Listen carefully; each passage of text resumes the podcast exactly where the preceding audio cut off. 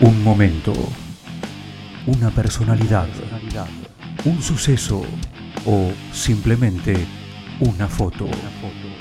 Sangría, el espacio de una historia. Una producción especial de los alumnos del Círculo de Periodistas Deportivos.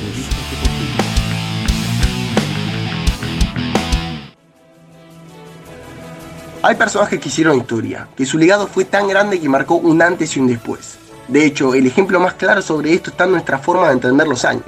Desde chicos nos explicaron la historia dividida en dos periodos, antes y después de Cristo, entendiendo a este como el personaje más determinante de todos los tiempos. Bueno, en los diferentes deportes pasó y pasa algo similar. Algunas figuras fueron tan significativas para su disciplina que hicieron o aún hacen pensar a sus fanáticos que nunca volverán a ver nada igual. En el automovilismo, Schumacher se llevó todas las luces ganando siete títulos mundiales y logrando múltiples récords. Hizo una carrera deportiva fantástica que parecía que nadie iba a poder superar, pero ahí llegó Lewis Hamilton, que ya lo igualó en mundiales y tiene la posibilidad de superarlo. Si pasamos al básquet, difícilmente algún apasionado diga que hubo o va a haber alguien mejor que Michael Jordan. Solo LeBron James se está acercando en el último tiempo, pero igualmente no va a revolucionar la industria del deporte como lo hizo él en la década del noventa. En el fútbol, si bien hubo grandísimas figuras, y el objetivo aquí no es debatir entre quién es mejor, la gran incógnita que está presente es qué pasará cuando Messi y Cristiano Ronaldo se retiren. Nunca antes en la historia del deporte se había visto a dos jugadores que dominen al fútbol por tantos años y una gran mayoría de futboleros no cree volver a ver nada igual. Bueno, en el tenis estamos en presencia de un escenario similar. Si bien hubo grandísimos tenistas que en su época fueron los mejores y determinantes para el crecimiento del deporte como Rod Laver, Björn Borg, Andre Agassi, o quien fue el mejor antes del Big Three, Pete Sampras, ninguno de ellos logró lo que hicieron Federer, Nadal y Djokovic.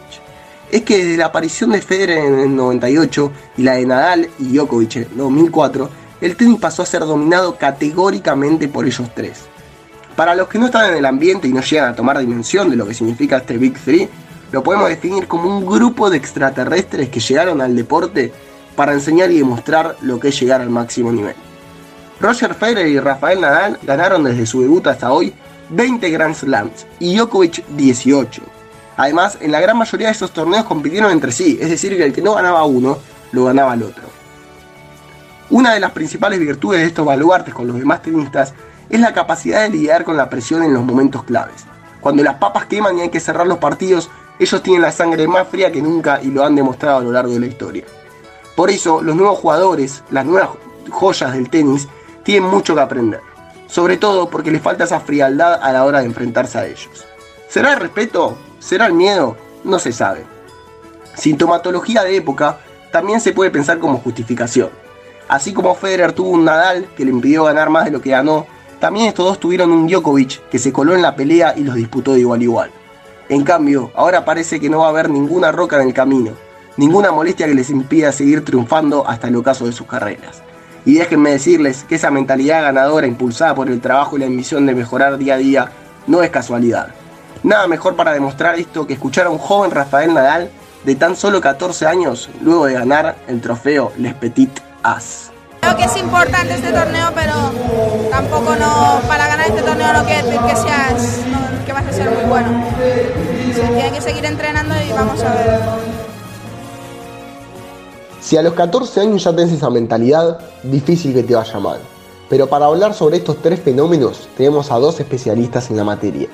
Por un lado, Dani Nietzsche, periodista de tenis en Radio Metro noventa y cinco punto uno, Blue cien punto siete y C cinco N, que escribió libros como Maldita Davis, Secretos, Mitos y Miserias del Tenis Argentino, Gaudio y El Enigma del Potro.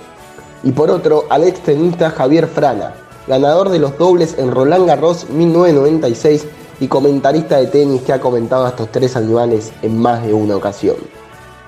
Daniel, como fanático de este deporte, has visto jugar a infinidad de tenistas. ¿Qué diferencia al Big Three sobre los demás? Yo creo que la gran diferencia es el amor por el deporte, la consecuencia hacia el trabajo que tienen estos muchachos. El deseo de, de, de trascender, el deseo de este, lograr nuevas metas y romper nuevos récords. Y además creo que la gran ventaja que tienen ellos con respecto a los Next Gen tiene que ver con que estos siempre se retroalimentaron. Si uno llegaba a veinte Grand Slam, el otro quería llegar a veintiuno. Si uno tenía doscientas semanas como número uno, el otro quería llegar a doscientas uno. Y es así. Eso a veces es el... la motivación que necesitan tipos que son archi, super, hiper, millonarios y exitosos, que ya no necesitarían jugar más en ningún sentido, van a ser reconocidos históricamente, sin embargo no largan. Vos fíjate, Federer con todas las lesiones que tuvo ahora, la operación, teniendo cuatro hijos y qué sé yo, y casi cuarenta años, el tipo está hoy entrenando y quiere volver, quiere volver para seguir ganando torneo de Grand Slam. Eh, se siente capacitado de hacerlo, es ese hambre, hambre de, de, de gloria. Me gusta esto que marcás porque los pinta de pies a cabeza. Los tipos tienen todo y sin embargo siempre quieren ir por más. Pasa algo parecido como en el fútbol con Messi y Cristiano, que están en una sana competencia en la que desean superarse constantemente el uno al otro. Vos, Javier, que fuiste colega de Federer, Nadal y Djokovic, ¿por qué crees que generan tanto en la gente? Eh, creo que es, se maravilla todo el mundo con lo que hacen y el tiempo que lo han hecho y... y con el correr del tiempo es como ellos han seguido eh, al tope en la evolución, no solamente en el ranking. El ranking es una consecuencia de lo que ellos pudieron seguir evolucionando y al punto tal que a veces parece que los que vienen atrás eh, no están a la altura o, o hasta a veces son cuestionados o criticados porque no, no los desafían mayormente.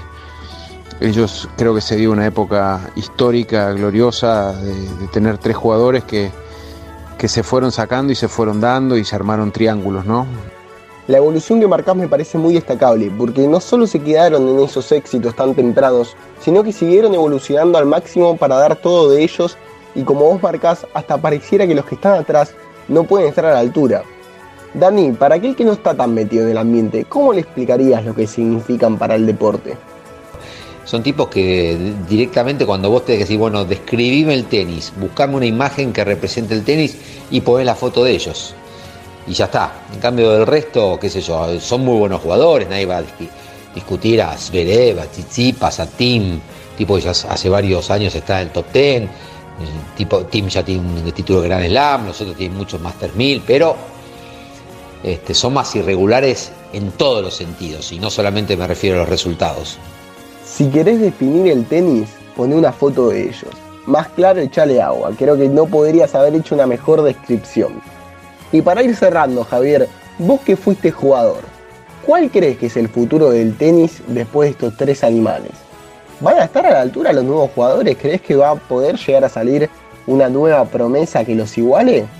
Los tres que estamos mencionando dejaron una vara muy, muy alta y probablemente para muchos... Eh, Cualquier cosa que venga muy probablemente tenga gusto a poco, como que lo sienta como que no están y sean comparados los que le toque en el futuro, en acá cinco años, eh, cuatro años, eh, puedan ser comparados con lo que eran uno y otro y bueno, eh, la verdad que lo que lograron eh, Federer y Nadal en un principio y sumando a Djokovic como el tercero, digamos, en discordia, que, que vino a generar también un revuelo. Eh, generaron eh, el acercamiento al tenis, por lo menos a, a, al consumo del tenis por televisión, a un montón de gente que, que no practica tenis, que nunca, nunca agarró una raqueta y que tal vez este, durante esos grandes duelos y torneos donde jugaban ellos lograban que millones de personas lo sigan en distintos lugares del mundo. Interesantísimo lo que decís, sobre todo esto último de que lograron que mucha gente que no le interesa el tenis o que no está en el ambiente se ponga a ver los partidos. Pero bueno, el futuro es incierto, no se puede predecir, pero lo que sí está claro es que va a ser difícil volver a ver algo igual en el tenis. Los próximos tenistas podrán igualarlos, superarlos. ¿Se volverá a ver el tenis como el mismo espectáculo deportivo cuando ellos no estén?